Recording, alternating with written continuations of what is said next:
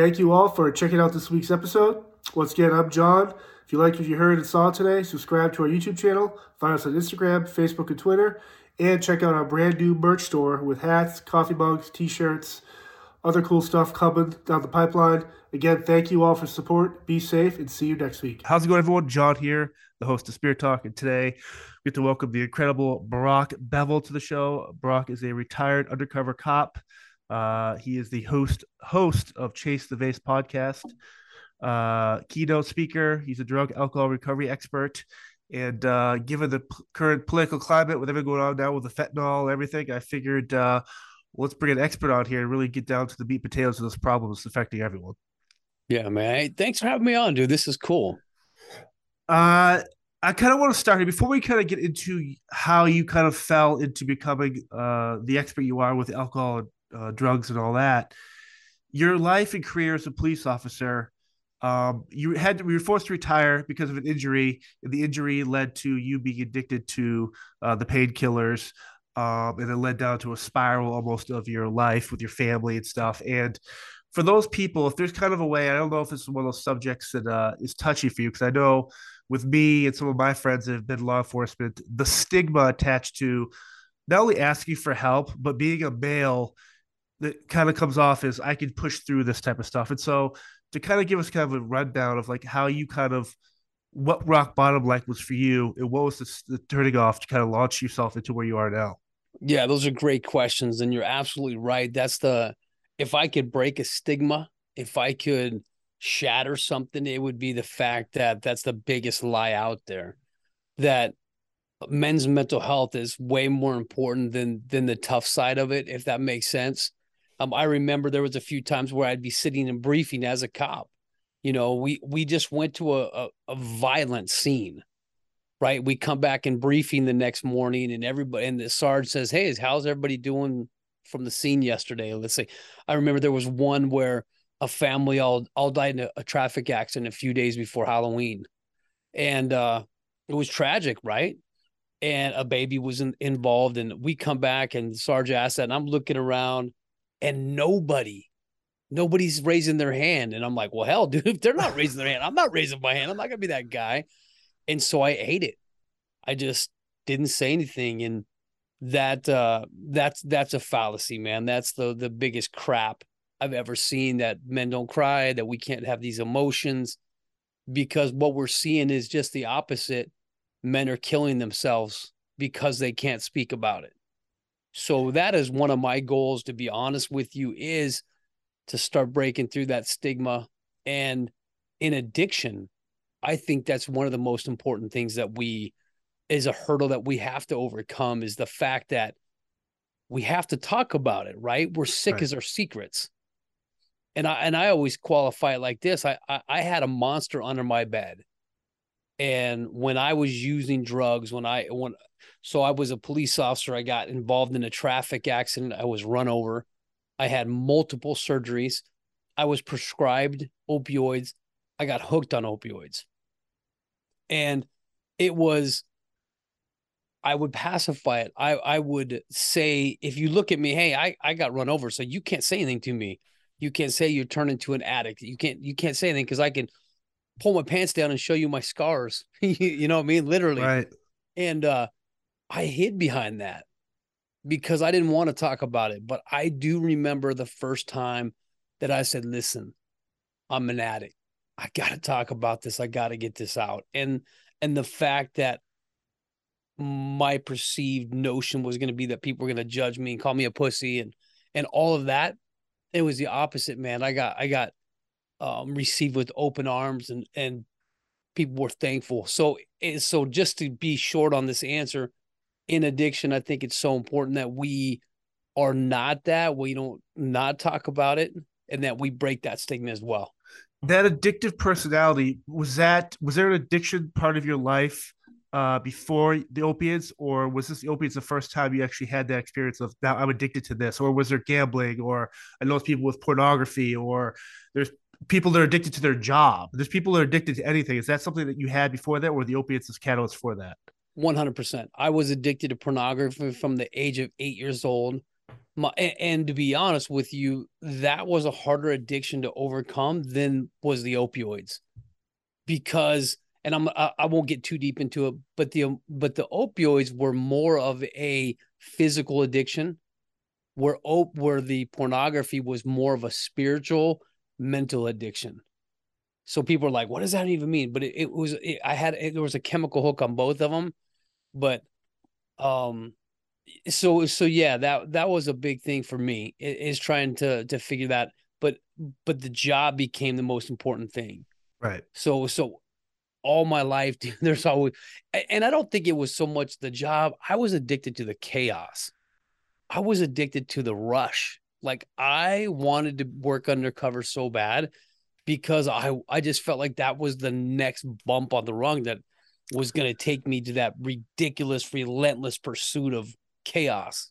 Yeah, I mean, you're undercover. You're doing drug deals. You're dealing with drug lord. I mean, you're, you're guns and ammo and all this stuff. And it's like, for me that that idea of because you watch the movies right the tv shows you read the comic books it's like the hero you always want to be the hero especially as a guy growing up i wanted to be robocop or rambo or any chuck norris character it's like those are all made up great characters but it's like when you get down to it you never see those characters portrayed as crying i mean the occasional ptsd war hero that has that incident i think rambo did that really cool but you never see the hero crying or asking for help or like emotionally unstable to the point where it's like he can't do his job. It's always he's just gonna kick the door in and blow everyone up. And it's like I wish they start Hollywood and stuff started really dramatizing the people that do ask for help. And I think those are the kind of tragic heroes people and kids, especially kids today, can kind of rally behind.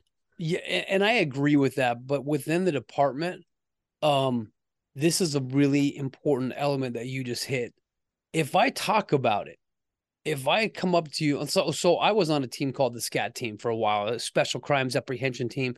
We worked undercover, uh, and it was an eight man team. It was a small small band of brothers, and and uh, if I would have come to one of them and said, "Dude, I'm struggling. I have post traumatic stress, or or any of that, you know, hey, I'm just that scene messed me up." I was fearful of that because they would have taken it as a weakness. Like, hey, dude, we can't put this guy in the door. We can't let this dude go in the door first because he's second guessing himself. He's struggling. So we're gonna put him out in, in outer perimeter, let him just sit out there. He's not. We can't. We can't trust him enough to bust in the door. Does that make sense? Right. So, so there was that risk reward, reward. Like, hey, if I talked about it, I'm not on. I'm not on the team. I might still be physically on the team, but I'm not attached to those guys. I'm not a war warrior like those guys. So that was a fear, brother. And when you talk to those, that if you talk to those teammates uh, now, I'd be, I wonder if it's one of those things where it's like they all had the same thought, and it's like, like uh, if Brock's not talking about it, I'm not going to talk about it. If I'm not talking about it, I know Gary over here is not going to talk about it. It's like, how do you break that circle where it's when it comes to recruiting now for law enforcement? Um, and we we don't even get into the whole defund police, the whole thing that yeah. happened the last two years. But when it comes to recruiting men and women to serve in law, is that one of those things that should be part of the process where it's like, hey, here's some scenarios like, uh, why are you going to ask for help? Why didn't you ask for help? Or how do you come across the scene? Like, how do what, what do we do to better prepare the young kids that going to be out of college or coming out of the military that want to be law enforcement, but maybe they don't understand some of the the, the drawbacks of it. Love that. Love that. What a cool, what a cool uh, segue. So here's the problem is if you enter the academy, most of the people teaching the academy are OGs. Yeah. They're not young dudes like, you know what I mean? They're OGs. they're they're salty as hell. They're yes. mad at the world. Yeah. And, and they're the ones that are leading this generation. The problem is these kids today, they're smart, man. They're they're better than us. They are seeking treatment. They are they are talking about it with their peers.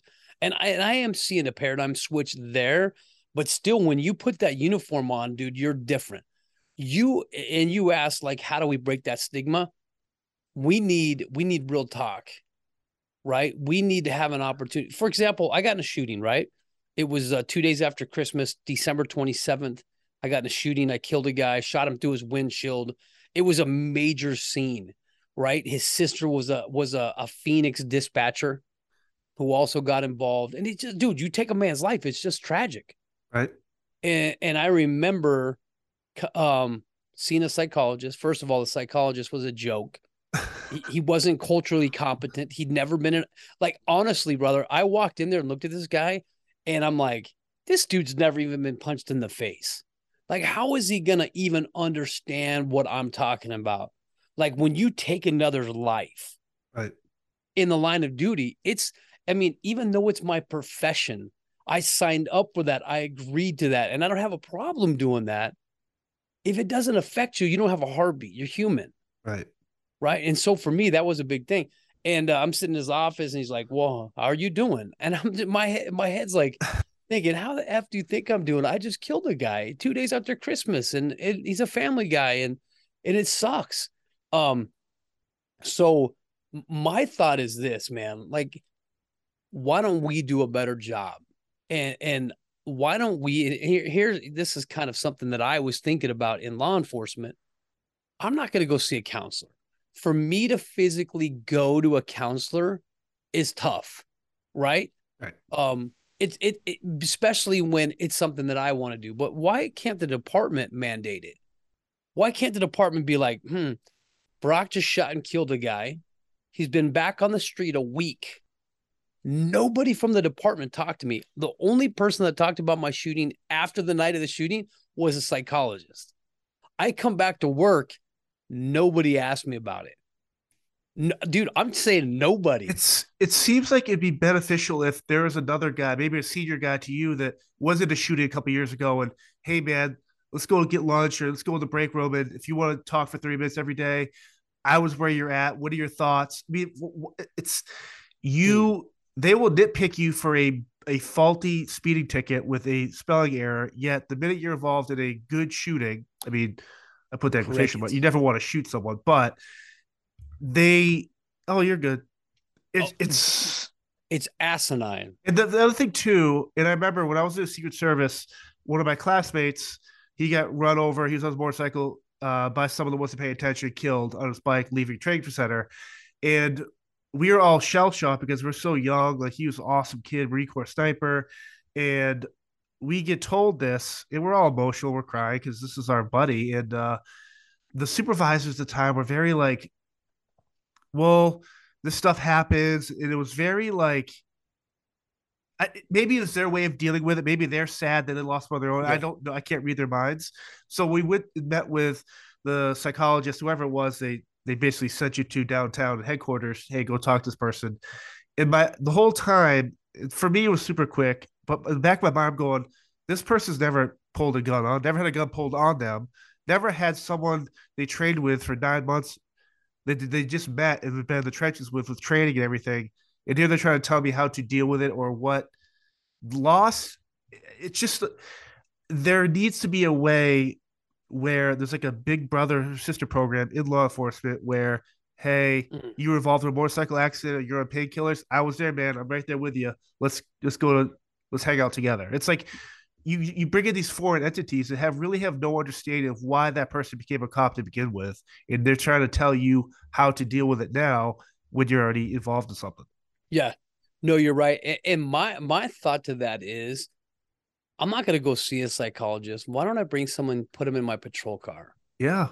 And let them ride around because that's my home. That's my safety net. Like I'm most comfortable in my patrol car. Like when I when I worked, you know, patrol like that was my sanctuary, dude. I knew where everything was at. And I was right, put them in the car with them. And just even if they don't talk, like I have someone to talk to. Listen, I had I had the psychologist ride with me for a shift for 10 hours. And I had a chance to talk to him and ask him any question they could they could evaluate, but evaluate me at my place. Yes. Don't evaluate me at your place because it like I can lie my way through any conversation right? Does, uh, does, I mean, shit. Yeah. I worked undercover. I can do right. it. I, I, I can fit into where you're at. I can go to church and bake it. So it doesn't matter where I'm at, but it but I can't like when you're in my patrol car and you're seeing like you brought up a couple points. Like I, I remember going into building searches sometimes or walking down a dark alley when we're pursuing somebody. Like if you've never been there, you don't know what that feels like And that it's just you, it's just really like it's empowering that I'm doing it. But other people, when you put them in that situation, like, dude, this shit's crazy, man. So that that rush of going down the dark alley, you know your team's about to surround this guy, maybe guns are out, you're about to kick down the door, throw a flash, whatever you're doing, that same feeling rush you have, was that something that when you had to be forced to retire, that the opiates gave you that sense, false sense of rush to that? Well, to a point. Here's what happened, man. When I retired, I lost my identity. So all that stuff you're talking about, all that cool stuff, Yeah, was gone. Was Yeah. gone. you're taking the dog and- for a walk. You're, and you're making home oatmeal for the diapers, kids, dude. Yeah, Yes. yeah, yeah. And I'm like, freak, dude, who am I? Right. And I didn't miss uh I missed the chaos. I miss the adrenaline, the scenes. I miss talking to my dudes about like a shooting that was just happened or Yeah. an arrest we just made. Like I missed it, dude. Coffee I'm talking- tasted better drinking with those Oh. guys than at home. Right. Thank you. Right, you get it. So now I'm trying to put my life back together, and I noticed this, brother. The more opioids I took, it started filling a void. It it it, it allowed me, first of all, it, it calmed my nerves a little bit. Like I wasn't so worried about what those guys were doing because I still I still felt like I was a part of them. And they're not calling me and they're not texting me, they're not paging me and all this stuff. And it's like, dude, I was just battling with you guys yesterday. Where are you? And so my mind started tripping, brother. It started playing tricks on me and started taking me places. Eh, but the opioids quieted those noises. But at the same time, it allowed me to do things I would never do if I wasn't using, like being comfortable stepping out of my wife in a relationship. Does that make sense? Yep. Like, yep. to be honest with you, it it uh it oh man, it's hard to talk about because I mean that was a real point in my life where I made poor decisions because I I don't want to say they were my decisions. I 100% own it, but they were easier to make when I was using opioids. Yeah, it was almost like that, uh, like a negative guardian angel. It's like, you know, yeah, do it. Yeah, you're good. I got you. Yeah, you won't get Yeah. caught. Yep. I, it, it was a big dude. It, I I laugh about it now, and I don't tell this story very often. But I mean, you're obviously you understand what I'm saying, dude. Um, like the dick pic became popular. You know, I don't mean I don't mean to be weird, but like, dude, I would never send a picture out like that. Like I, in my brain, I would never do that. But all of a sudden, like you start slipping, you start doing dumb things to try to maybe gain that chaos again. Right. Because like you, you probably dwelt best in chaos. I love when the bomb threats called in, or there's a guy that's running to the stage, or there's a there's something there's a there's a stalker showing up with a gun. It's like, oh, I'm ready to go. Like, give you more Let's coffee. go. Right. And in those moments when it's not like that, you you you, obviously your goal is not to get complacent, but to create that same sense of you're paid for what could happen, not what's happening right now. That, whole mentality. What, like I have, I'm always looking for a way to create that kind of well, what if this happens right now? What am I going to do? How am I going to react to this? And sometimes when I'm not touring, especially with the the first year or so of the pandemic, you're kind of like, dude, my livelihood, like, there's only so much working out I could do. There's only so much yard work. There's only so much I could do, and none of this equals a ounce of rush when it comes to being in a venue and meeting with the head of police there to go over uh, active shooter scenarios. Like that for me, that's the rush. It's That's like rush. I, I couldn't fulfill that with give me a, a bag of energy drink, some coffee, and uh, maybe 30 minutes I'll get with you. But after that, I'm like, dude, this this sucks. yeah. Yeah. I mean, that's that's what the the drugs allowed me to do. Calm me down. It's when it comes to now, as a family man, you're like having seven kids in this day and age with the the access to drugs, and it's how it's. I know recently you posted, uh, I believe on your uh, chase the podcast page, the idea that you could openly market fentanyl on some web pages and social media now. It's like as a father, what talk me kind of through like what it's like when you were a kid versus now in terms of would you have rather been your own parent or would you is it tougher right now to be a parent of your kids right now You know, that's cool. We had that conversation this morning at our breakfast table. We were talking about the kids. My kids went trick or treating last night, oh god right?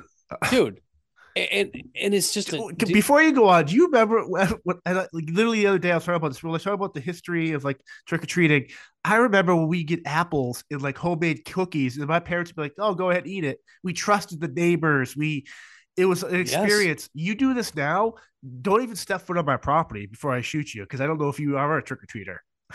yeah, yeah, and don't be giving me fresh baked needles. And, no, it's just like, dude, remember the candied apples we get? Oh, now yeah. I read something in Dorchester, Massachusetts, a couple weeks ago that someone was arrested by putting uh, needles and stuff in apples and like all this stuff in grocery stores. I'm like, what are we doing as a society? Yeah. No, dude, I, I, uh, well, here's the deal, man. When I was a youngster, dude, I mean, I, I, I smoked weed, yeah. right? Um, the difference today is there's no difference. Like it's absolutely asinine what these kids are going through, like with their phones and social media and trying to keep up. Like I wouldn't trade I wouldn't trade the world for my kids, dude. Right? Like I wouldn't do it. I don't want to trade space with them because it's difficult, dude. Like you smoked a blunt back in the day, you never worried about dying. Yep. Never. Even when you were just trying it. Every I mean, we we did stupid things.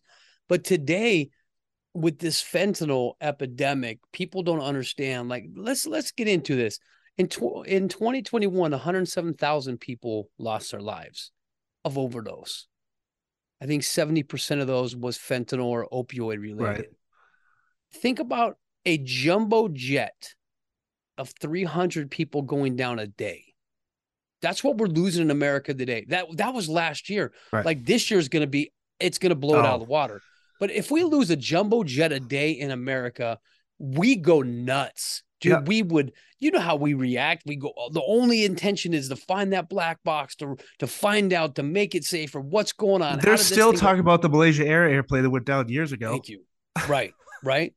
Yet we have 303 people dying a day yet we're not doing anything about it. Is that because and, it, it's hard work to get this solved or or people don't want to put boots to the ground for this I, you know what? Here's the problem, man. It's super political. I know I, I don't like talking politics either, but I, I but I do follow a trail. We we we understand yes. the DEA is kind of in charge. Yep. They're saying fentanyl is being made in China. Now understand that in in America we have legalized fentanyl. Yeah. Right. There are fentanyl patches that's used for pharmaceutical grade. You go in, hey, I don't want to take a pill. They'll give you a patch. You slap the patch on your injury, and it does the same thing. Well, the problem is China has has used these pharmaceuticals as a drug, and R- Russia in 2001 actually weaponized fentanyl on 100 terrorists. I don't know if you've ever heard about that no. story, but they actually used a canister. They blew it in as a gas, and it killed 100 of the 100 of the hostages. Right? It, w- it was it was a bad scene, and and so we understand there there's different capabilities of fentanyl. China gets it in the pharmaceutical grade, they ship it to Mexico. This is not like we're not calling out any country or anything, but that's the paper trail. That's where it's going. It's going in China or into Mexico in in a in a soluble format. They're taking it, mixing it into powder. They're throwing it through these pill presses, and when the pill press, they're getting about twenty thousand pills an hour, right? And have you ever heard of the, the chocolate chip cookie effect? Yes. So okay, so you understand why fentanyl is powerful because um when it goes into the press, these guys aren't they're they're not professionals. They're not pharmacists. Yep. So when they're pressing the pills, like you may have one milligram of of fentanyl coming out, or you may have 40 grams. Yep. You don't know. And so you may get lucky. Right now, the DEA saying four out of 10 pills are are going to kill you because they're so powerful. And, and and that's the thing is now every single drug out there, every drug out there is being smashed with fentanyl. I'm talking marijuana, vape pens, gummies, anything that you're seeing that can come across methamphetamines, cocaine, everything has fentanyl smashed into it. Why? Because it's keeping us high, right? It's getting us into active addiction. Because when I was taking opioids, man, I didn't think I was going to die from it. Right. Does that make sense? Well, these kids today, they're taking a pill and they're dying because of the potency. So and they're good kids too. And it's like I'm, we're not. I'm not here to knock. You're not here to knock a kid that wants to smoke weed for the first time, or maybe he's whatever. And it's like, hey, I know people that did cocaine. I know people that whatever. And uh, these good kids are making a maybe we'll call it a bad mistake. Hey, you shouldn't be doing fentanyl, obviously, but you know what? He's whatever, and he's a good kid. He's a star athlete. He's a all letterman. He's smart. He's got an awful girlfriend, great family, and he ODs now. We're left to pick up the pieces of the family. It's like, what are some like telltale signs that these parents that think their kids are bulletproof or they're good kids, but good kids get into trouble too. And it's like if we don't see the trouble signs early enough, we're we're we're burying them six feet in the ground. Well, brother, here's the problem. That's not even the case. Let's even let's even go back further than that. These kids don't uh, let's say, well, let's use your Letterman kid, a high school kid. He hurts his ankle at a football game, oh, right? No. Hurts his ankle at a football game, goes to a party. He's like, he asks his buddy, "Hey, you got any of those? You have an oxy, yep. perk?" I just, dude, my ankle's just hurting. Well, the problem is the Percocets today are laced with fentanyl, so they think they're taking a perk. They have no idea. That's why it's that's why it's not an overdose it's a poison. They're being poisoned because these kids don't even know what they're taking. They, they have no idea. I mean, by now we should assume, hey, there's probably fentanyl in it. But I just did a I just did a, a an interview with Ohio PD. If you want, I'll send you the information, yeah, for sure. pictures. But uh, they stopped the vehicle, and in the vehicle, these dealers, these traffickers, had white Tylenol stamped aspirin. 40% fentanyl. It, dude, if you would have put that up to a Tylenol pill, you would say that's Tylenol. So that's what they're trying to do. They're trying to mask it to look like it. That's why we're coming out with all this candy fentanyl, right? Yep. Is is just it's just we want to present it to you as not harmful. I uh when I played lacrosse in college, I broke my clavicle, I broke my hand, and they'd give me Percocets. And I was a sophomore year, in college, and uh, I didn't want to take it because I grew up. I never, my parents never said, "Hey, if you don't even take Tylenol if you don't. If you have a headache, drink water." Like there's there's always this really cool way my parents handled.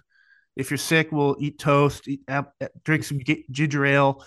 Never was never put this false sense of medicine inside you. As I get older, I still refuse Tylenol and if I have a headache, I gotta drink more water, or maybe I'm overtired, or there's gotta be other ways. It's it's always interesting to me, especially after the pandemic, that the number one, not to get political, but hey, if if you got your booster, here's a free donut, Dunkin' Donuts, as opposed to, hey man, drink water, eat healthy.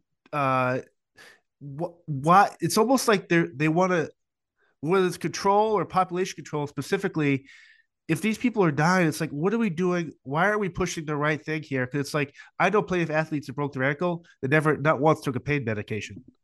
Right. So whether it's an individual thing, but the the fact that it's accessible at that age to here, John, you're you're 18. Here's here's a vial of Percocets. And I remember this clear as day. Let me know if you need more. I'll, you just call ahead and you can come by and pick them up. And this is back in 2009 I remember all my buddies and stuff. I'm in military college. They're like, hey, if you, if you want to sell those, I'll give you 20, 30 a pop. And I'm thinking, oh man, that's man, that's great money. But then you look, you sit back, and you're like, dude, why do people want this stuff? Because I was raised, I was fearful of drugs. I've never smoked weed, and so I've obviously in the industry I'm in now, I see all sorts of craziness. But I'm able to step back and be like, I don't have that nature to do that. It's like for me to have deal with friends like, hey, 20 $30 a pop. And it's like, dude, what do you need these for? Like I didn't understand it. And it's right. like you see these stories now of kids and even my cousins that, oh yeah, this kid, he's a dealer. I'm like, what are you talking about? Like I never had that. well, he, here's what's scary, man. Like when when I would buy drugs from yeah. as a cop, we we dude, it was risky right? There was some risk involved. Like you had to, you had to go there. You had to, you had to make them think that you're, yeah, want to buy dope, right? Your yeah. your your cover story, everything. There's it had to be super intense. Well, today, Ooh. these kids are buying dope without even contacting verbally, not even speaking to the dope dealer. Listen, li- parents, if you're to listen to this podcast, listen to this. I'm telling you, I cannot tell you the amount of kids and parents that I've talked to that have drugs delivered to their doorstep, paid for by Grubhub. Okay. So they're here's what they're doing. They're going on Snapchat. They're getting hit all by emojis. So you as a parent, if you don't know what you're looking for, you're gonna your kids are probably involved. They- They've been they've been hit up. That's what you saw online, dude. Someone hit me up. This is what I do on a daily basis. And some dude is hitting me up, asking me, giving me like I didn't even put out the pictures. Like he had all the drugs laid out with prices. And I'm like, dude, if if I'm getting this, imagine what our kids are getting hit with. So these kids are going online, a plug, right? That's what the emoji is. That's what a drug dealer is, is starting a conversation. And then it goes in emojis. And then these these drug dealers are delivering it to the house. And you as a parent are probably paying for those drugs. Yeah, hundred Because your percent. kids, because your kids are calling you up, say, "Hey, mom, I'm getting some, I'm getting some Grubhub delivered. Can you pay for it?" While they're masking it like it's Grubhub, you're paying the bill. Your kid's overdosing, It's and so that's yeah, that's the crazy part. Because what's the risk? What's the Right. risk? Like, there's no risk involved other than maybe you dying. But these What's- kids, that's a go ahead. What's our duty to say? Say one of us comes across something, or like the, obviously the power of podcasting and talk shows and press. That's what one way people are going to start getting this information. But it's like, how do we, if we come across that, like say I come across this, I see my cousin talking about this. What's my duty? What's my protocol steps to maybe this person needs help, but even thinking big picture, how do I alert the authorities on this? Like, how do I? There's people listening to this podcast and be like, well, man, my friend's daughter was talking about this and we're not sure what to do. Well, what do we tell them to do? Yeah. Eh, so with Snapchat, it's kind of crazy because you know how Snapchat works. They, it, Oh. it goes away right away. Yes. But the police, we we we know they can get involved, and they're and they're and they are, and they're doing a great job. And Snapchat's trying to say that hey, we're doing a better job finding this. But it, eh, I mean, wh- whatever. Here's the deal: eh, we got to do a better job in our home. We, as parents, we need to take some ownership. As leaders, um, here- here's a prime example, dude. We do this on a daily basis. We go to schools all the time and talk. Yet there are still schools out there that are not carrying Narcan Fascinating.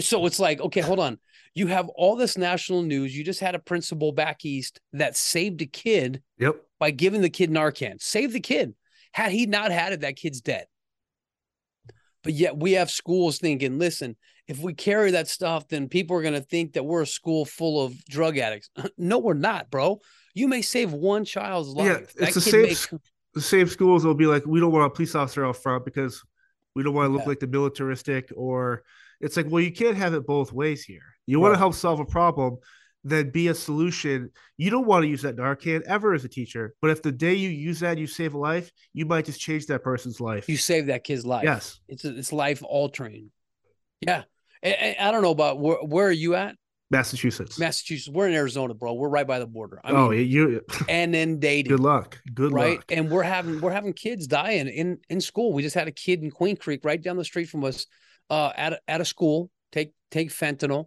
die, overdose.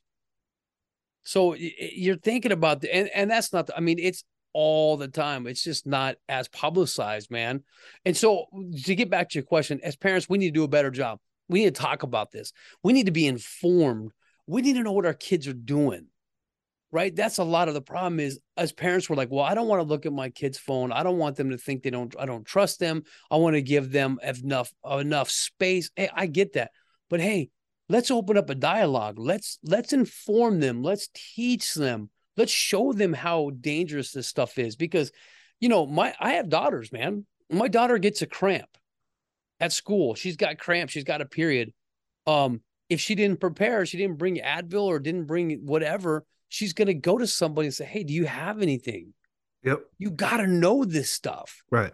You gotta prepare. And so that's what I'm saying. You come across it, your kids are are involved in this kind of activity. Seek treatment, man. Get help right away.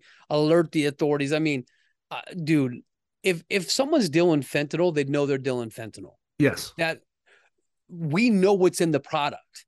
Like when I was involved in that game, we knew what was involved, what was in it.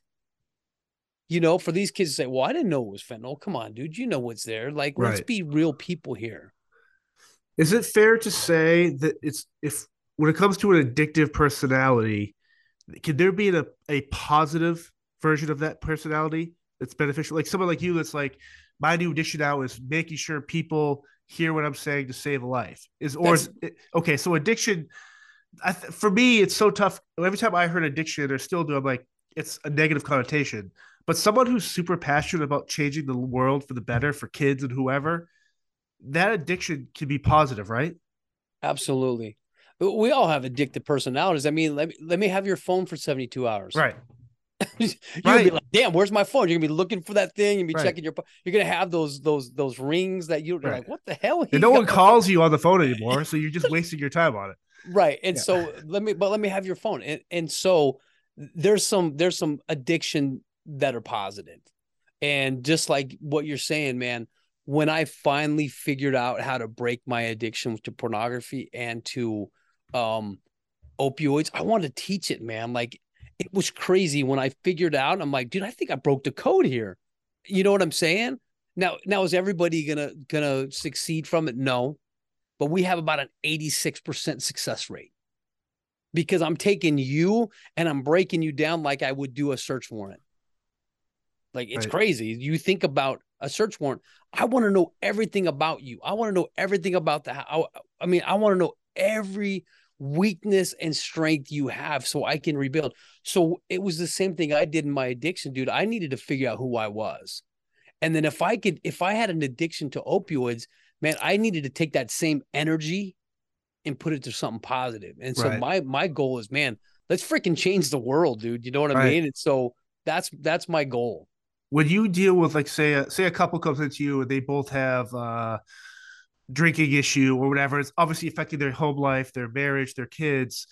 Is your first step how hard is it for your job if the people there don't want to be there? Or is this easier for you to deal with people that want to be there, want the change, they need the help? Like how do you deal with those people on either side of that? Yeah, you rarely see a mom and a dad. You rarely see two people that come in together to seek treatment. Okay.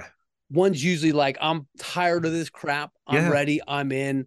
If you want to come with me, great. Come with me. If not, I'm on my own. And so that's usually what you see.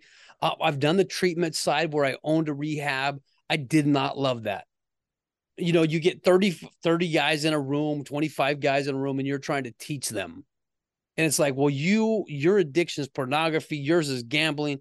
And so we took a different approach. We we got rid of that and we're like, listen, we want to do one-on-one counseling, like what I'm doing right here with you, where we're talking and we're Right. getting some root of some issues, because that's what you have to do.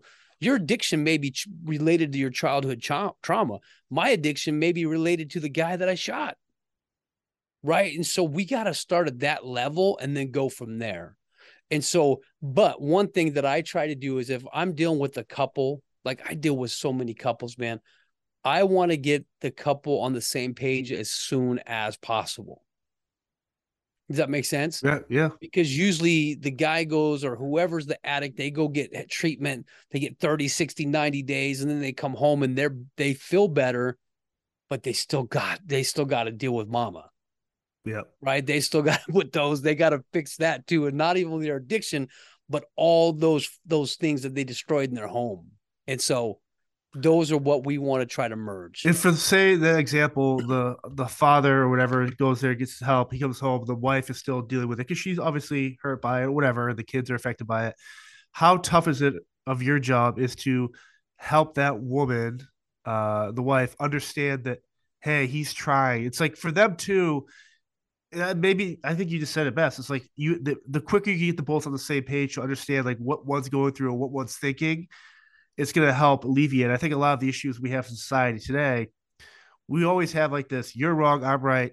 We're not Yeah. going to meet in the middle. But if we somehow meet in the middle, understand each other, whether that person's super wrong or super right, there has to be an equal balance in the middle there where we can kind of solve this together, right?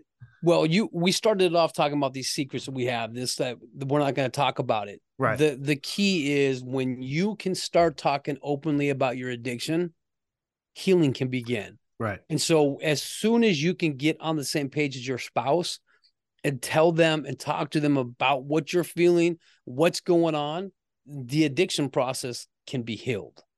And with you being so open with your experiences, obviously with the podcast, everything you're doing, with your kids, have you ever had to deal with your kids coming home and say, Hey, this friend of mine saw you do a show talking about he's curious about addiction like have you like that the ramifications of you being so open obviously in a very positive positive light yet kids be like oh your dad's your dad's a druggie or your dad's addicted to like how do you deal with that? Yeah you know at first my kids hated it. They were like dad why are you so open? Why are you talking about this stuff dude? Because I, I mean bro i if you listen to my oh, podcast oh, i am great. i am i'm open dude. I'm not gonna lie about it anymore right because I do feel like we're sick of secrets and and if we don't get it out then then I'm a liar. And so but now it's crazy. I just had my son last weekend. He's in college. His best friend's dad's going through an addiction. He's like, "Dad, listen, I want you to help with this. I'm going to get you on the phone. I'm going to FaceTime you. We're going to go to this guy's house. We're going to have you talk to him on FaceTime. I'm like, dude, let's go. But how cool is that? Because it hasn't always been that way because right. they got to see active addiction. Right. So my kids, man, they're getting to see both sides of the fence, and I think it's been super beneficial for them. How do you clear your mind after you maybe you've dealt with a couple that's uh, paid kill, suicidal, or whatever it is? It's like it really hard. Does it ever trigger some of your old PTSD from your accident or shootings? How do you? Like, what do you do to kind of hey, I need to get away. I need to go to the beach for a couple days. Like you just can't. You can't physically keep putting all this weight on your shoulder from hearing these people, right? Yeah, I'm I'm I'm an empath too. Like I carry your emotions. Yeah. Like yeah, yeah. I totally am. So yeah, you know, I want to feel it, but I but I think I gotta feel that to be able to to help you. Right. Um, dude, I do I journal. I love the journal my podcast. Yep. Like seriously, people don't understand it, but it's more of a therapy session for me than anything else. Yeah. Getting to do this is I just met with a client. So I was super glad to be like, hey, I get to get on this podcast. We, we get to talk about it. Um, so that's cool. I have a great relationship with my wife and kids. We, you know, um, and music for me is a huge thing. Yep. Dude, I throw music on and I am just get it out. I get it loud. But another thing, I use a grounding technique called five, four, three, two, one. I don't know if you've ever heard of it, but it's a it's a technique to just ground me right? When your when your brain's all over the place, I need to be like, okay, dude, I need to like, I need to get back. So five, four, three, two, three. I I there's five things I can see. So I actually look around five, five and point five things out. Four things I can hear. Three things I can um see, hear, smell, taste, and then um touch right? So that's I go through that really quickly in my brain. Five things I can see, four things I can touch, three things I can hear, two things that I can smell, and then the one hardest is your taste. But what it does is I take it through it real quick, and by the time I get to the taste, I'm I'm back to pretty much chill mode. It's uh normally a couple years ago before I started working with Shinedown, I would wake up and check my phone because I'm I'm thinking worst case issue with a client, there's a fight or whatever it is. But the singer Brent Smith, one of the cool things he kind of told me was when you first wake up for 30 minutes, don't even look at your phone. Yes. Just hide it or whatever it's whether it's 15 or 30 or an hour, whatever it is, make your cup of coffee, do what you normally do, but don't look at your phone. It kind of set yourself in a place where it's okay, I'm in this city today, bus is parked here, venues, blah, blah, blah, right here. Now I'm grounded. Now start your day. He was he's like, John, you don't need to when you wake up at seven in the morning, from seven to seven thirty, there's no no one needs you. Like, like right? we we feel like we do. No, though. it's like, oh man, I, I, gotta check Instagram. I gotta check Twitter. I gotta send a tweet yeah. out like, oh, woke up in Albuquerque. It's like no one gives a shit. And it's like if you could somehow ground yourself every day. It's like sometimes through the day, if it's been like a long day or a long tour, I find myself not dozing off mentally, but in a way where I'm kind of like I'm trying to like put myself in a scenario where it's like it's just pure like quiet. Like I'm in my in a garden or I'm somewhere where I'm just outside the scope of what I'm doing, and it kind of makes me reset myself. Where it's like I, I have to be able to operate uh, at my level in a very equal labor times in terms of ups and downs. It's like sometimes when it's been a tough day, I, I just have to jump myself somewhere. We're like, okay, 30 minutes, here I go. let's get let's keep going. So what do you do? What's your 30 minutes, man? Do you nap? No, man, I hate napping. That's it's one Oh. of those oh. stigmas too. Where I'm, like, I'm a man, I don't need to nap. Dude. all my friends do it. It's it's I can't power nap. That's the thing. And so No 15 minute nap. You're into you're into November. yeah, I can't. There's there is no way I could. If I nap, I'm going to bed. I, I don't know if it's like a visual thing for me or like a physical thing. I just don't like. I have the worst FOMO when it comes to missing something, and as dumb as it sounds, when it snows out in the winter, that's why I love New England. I love the snowfall, and the blizzards. I love seeing all the snowfall. And so when it's happening overnight, like my sleep schedule gets so like I don't want to miss the snowfall. I don't want to miss the plow guy. I don't want to miss. It's all throughout my life. It's like I don't. There's just different moments where I don't want to miss. I don't want to miss the mailman drop the mail off or the trash. It's like weird how my mind is very like geared towards never missing something. As trivial it is, but for me, I get if I'm fully functional, five and a half, six hours a night of sleep. Yeah, That's it's yeah. like, and I'm just like, you know what? I don't. I'm eating healthier now, eating cleaner. I'm eating.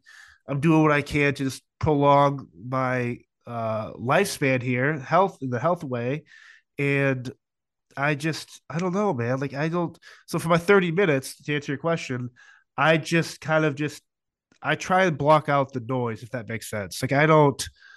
When I'm working, I don't like music because I, I I'm living it. Um, so I try and quiet myself. I'll maybe put my headphones on and just utter silence. I'll think to myself. I'll even maybe sometimes talk out loud where only I could hear myself.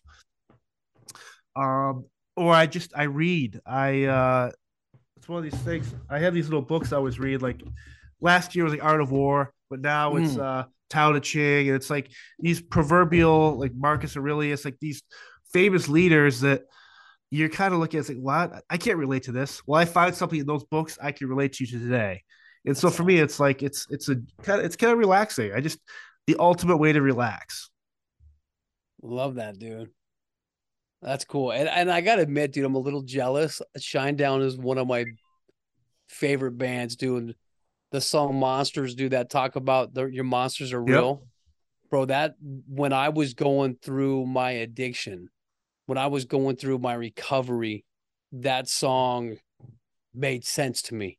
Yep. right i'm sure they hear that all the time but like it it spoke to what i was going through i actually have a slide that i teach law enforcement with that has the lyrics to that song and we talk about that so it's it's empowering man No, it's awesome. And to your point too, music, the people, it's always funny. It's like sometimes when people like they're in a bad mood, you might listen to Shinedown, I might listen to Beethoven, but then you look at some people who are in a bad mood, and they're like, I want to do uh Gravediggers uh, or uh, RZA, or I want to do heavy metal, or if I'm in a happy or sad mood, I want to do something that's even sadder. I want to, it's like Type O Negative stuff. I was like, oh, it's crazy music has such a weird, peculiar, and interesting way of healing people in real time. yeah man Or put that person in that spot where you're kind of like, oh, this song reminded me of addiction, or this song reminded me of when I beat addiction. And it's like that stuff never, those four chords and that drum beat or whatever it is, the lyrics, they don't, they never leave you. And there's something really cool about that. yeah no you're right man So, Cool. One of the interesting things with you with your podcast and stuff, if people want to check you out on the podcast, uh, are you streaming everywhere? Are you on YouTube, Rumble? Like, how do how can people kind of yeah follow, see what you're doing? we're pretty much everywhere. I have two podcasts. Um, the Chase the Vase podcast is the one that I do on my own.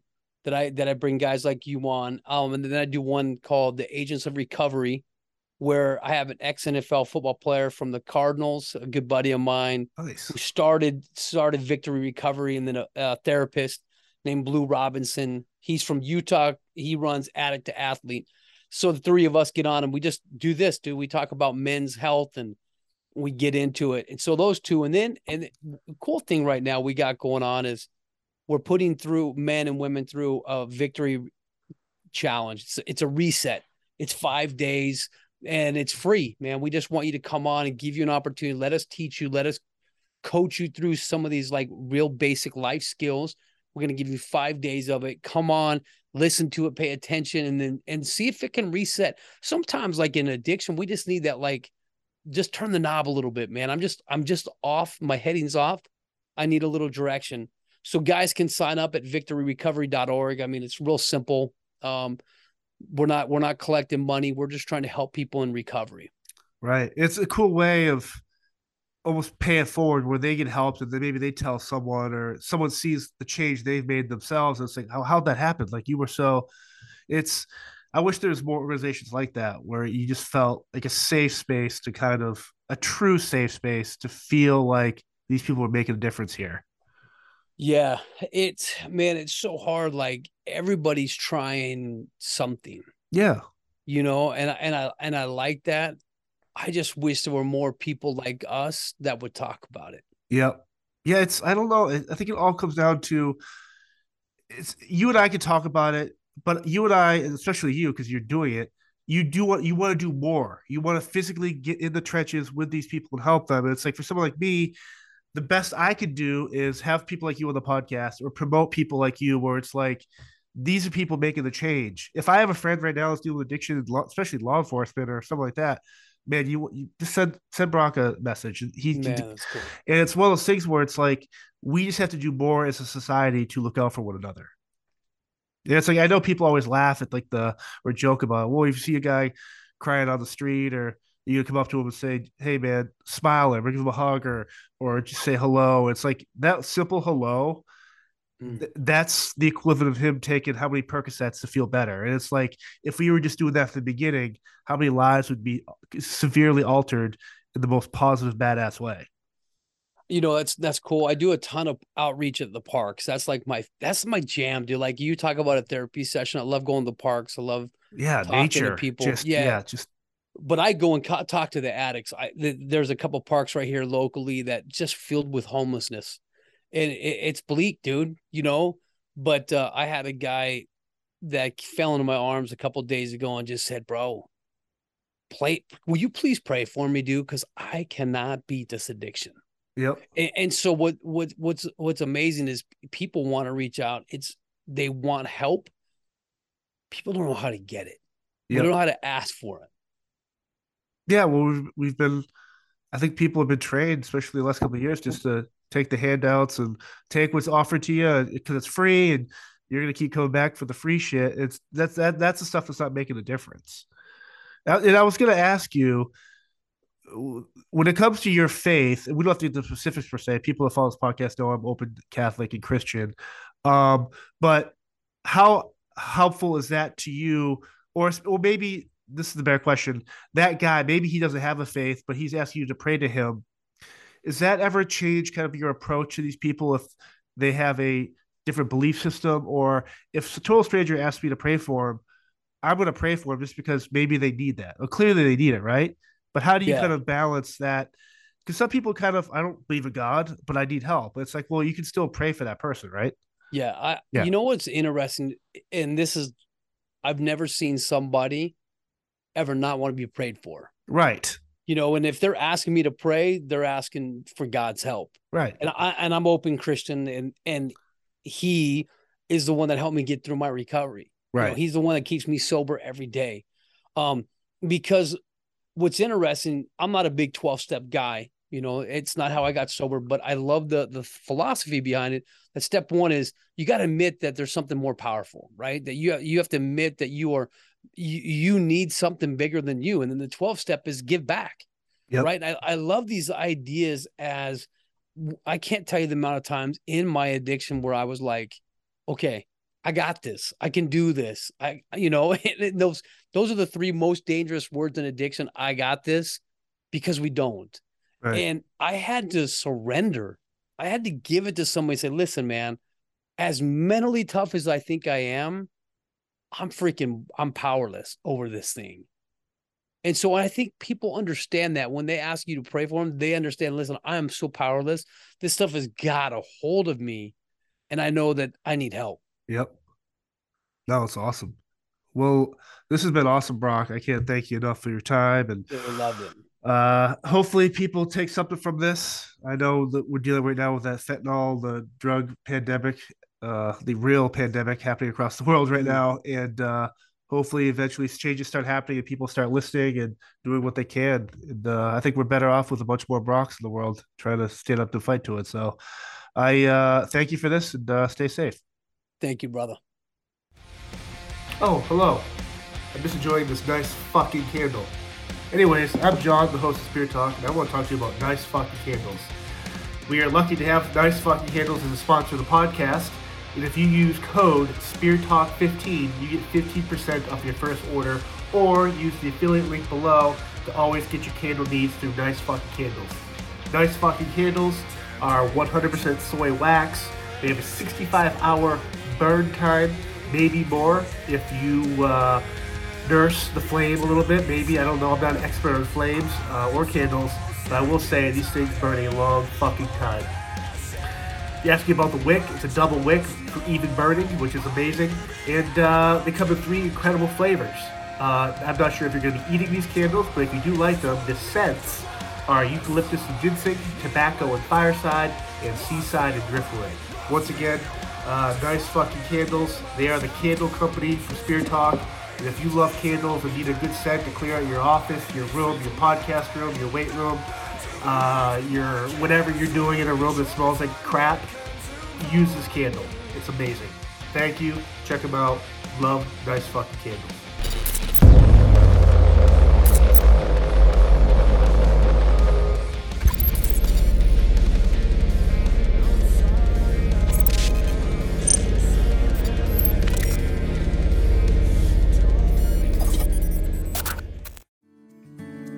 Come on a journey like no other, where you will discover many roads that will lead you to a happier, healthier, and more stress free life. And the beauty is, you don't need any vacation time for this adventure. The journey will come to you. Join Avery Rich on your very own journey into yoga. Along the way, she will demystify yoga poses and guide you into a yoga posture or short sequence, all in less than 15 minutes. You have nothing to lose but stress. The Journey into Yoga podcast. It's not for people who like yoga, it's for people who don't like yoga. Follow or subscribe on Apple Podcasts, Spotify, Amazon Music, or at averyrich.com. I'm Jeff Woods, and I'm shining a light on music and the rock stars who make it. He just was one of those people. He, he stood out. He was a magic guy. He really was a magic guy. All, we all have faults. He had the same amount of faults as we all have. This was before Led Zeppelin. Robert was full on. I mean, he was Led Zeppelin without the band behind him. He had the hair, the jeans, the whole thing, you know? And he was amazing. The Records and Rockstars podcast, heard around the world and yours to hear wherever you get podcasts. All the episodes from JeffWoodsRadio.com.